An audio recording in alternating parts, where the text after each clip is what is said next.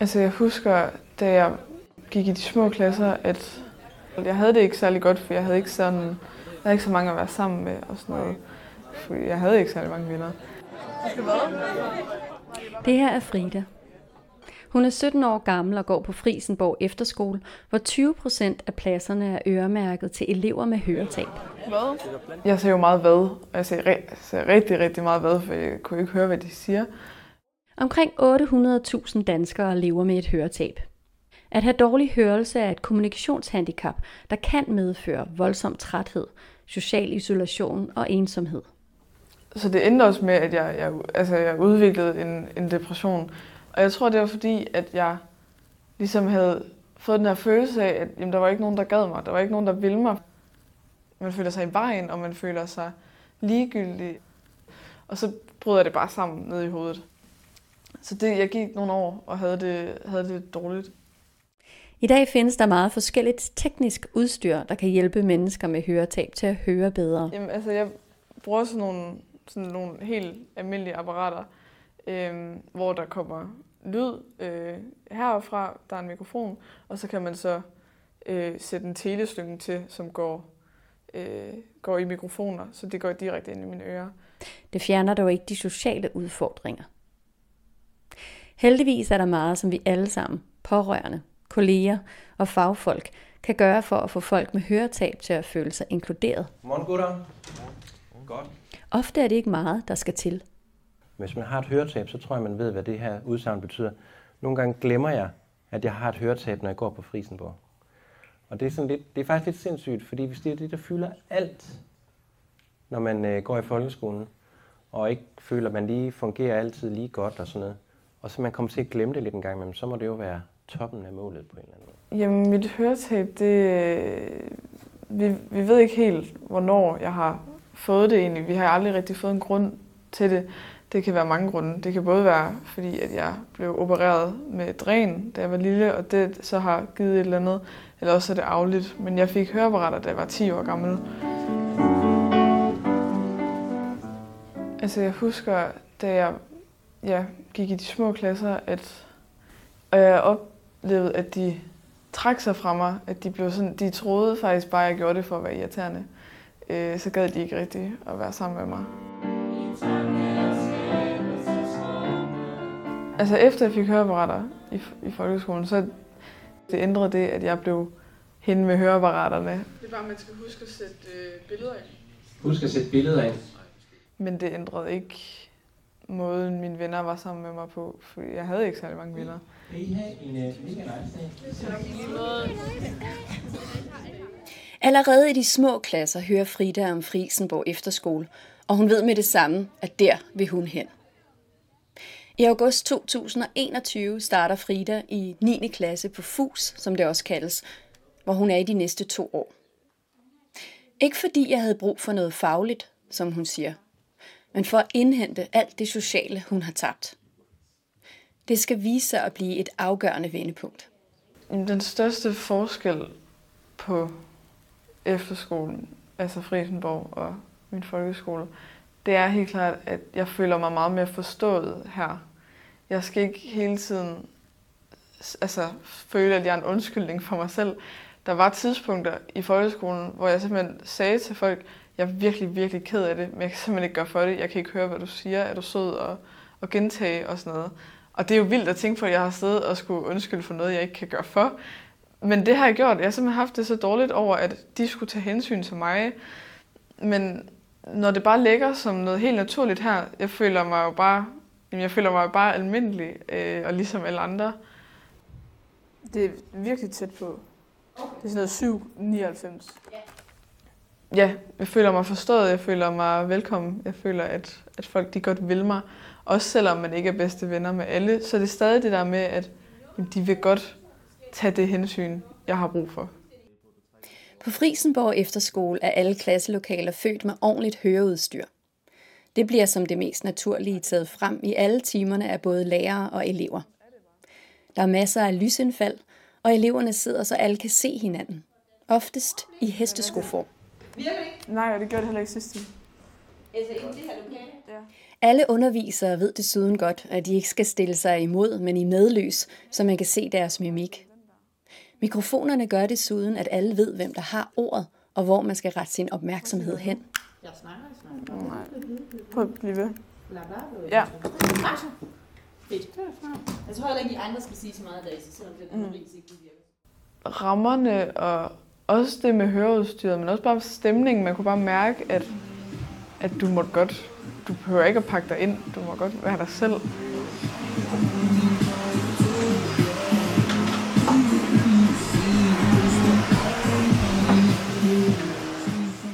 At der var bare virkelig god stemning.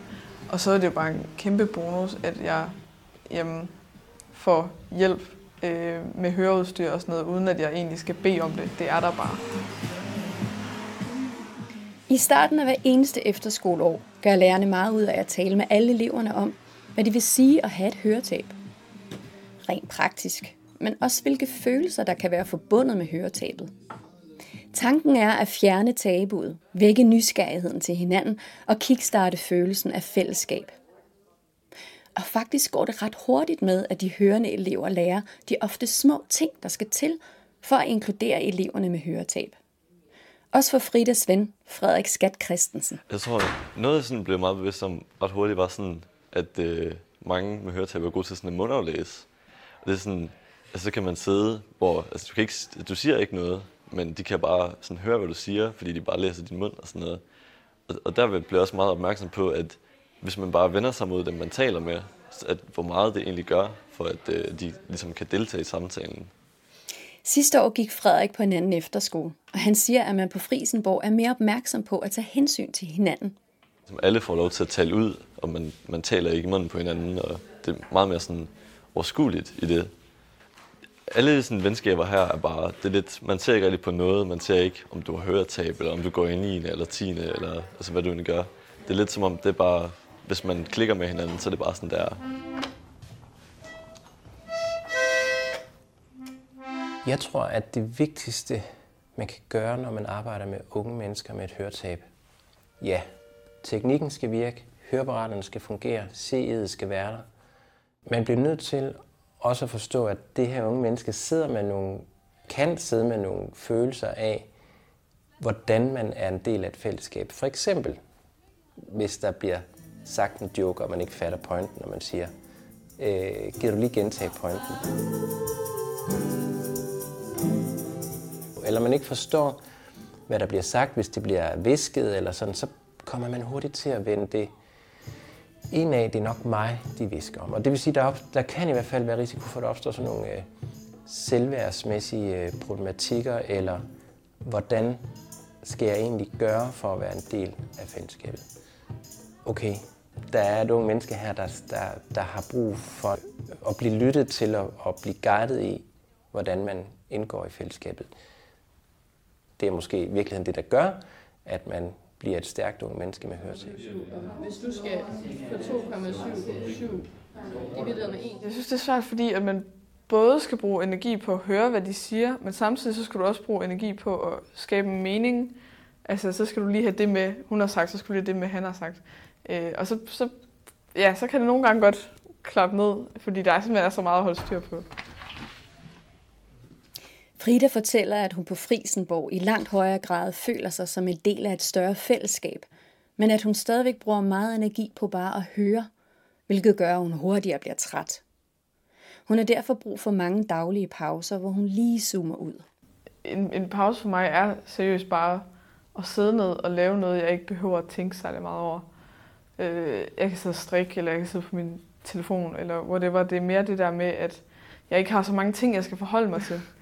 Fordi der foregår så meget op i hovedet, altså, så, er det, så har jeg brug for de der fem minutter, hvor man bare lige slapper lidt af, og så har du lidt mere energi til at komme ud og, og høre igen.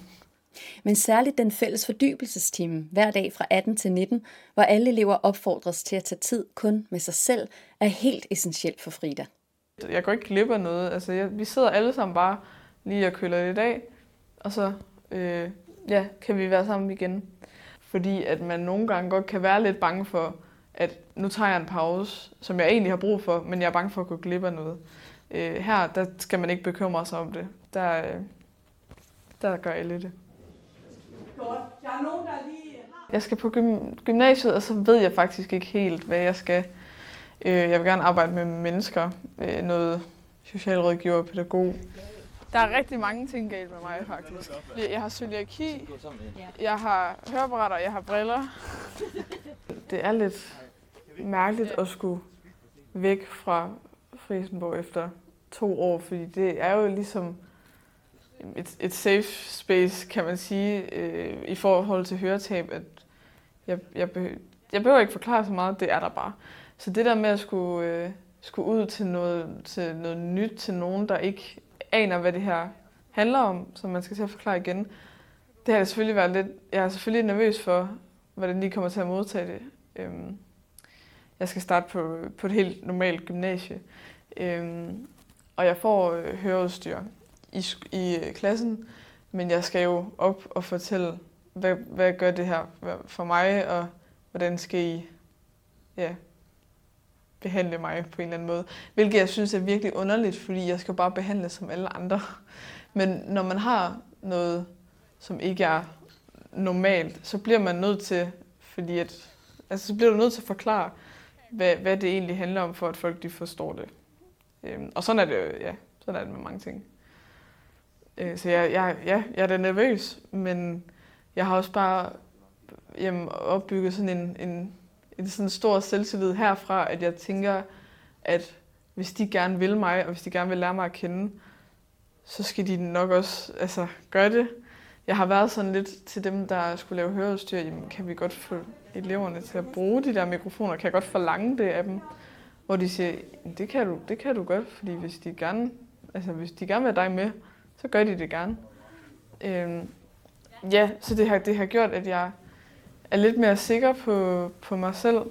Altså, jeg, ja, jeg er blevet Frida, i stedet, det lyder virkelig kliché at sige, men jeg er blevet, ja, jeg er blevet Frida i stedet for hende med, med høreapparaterne.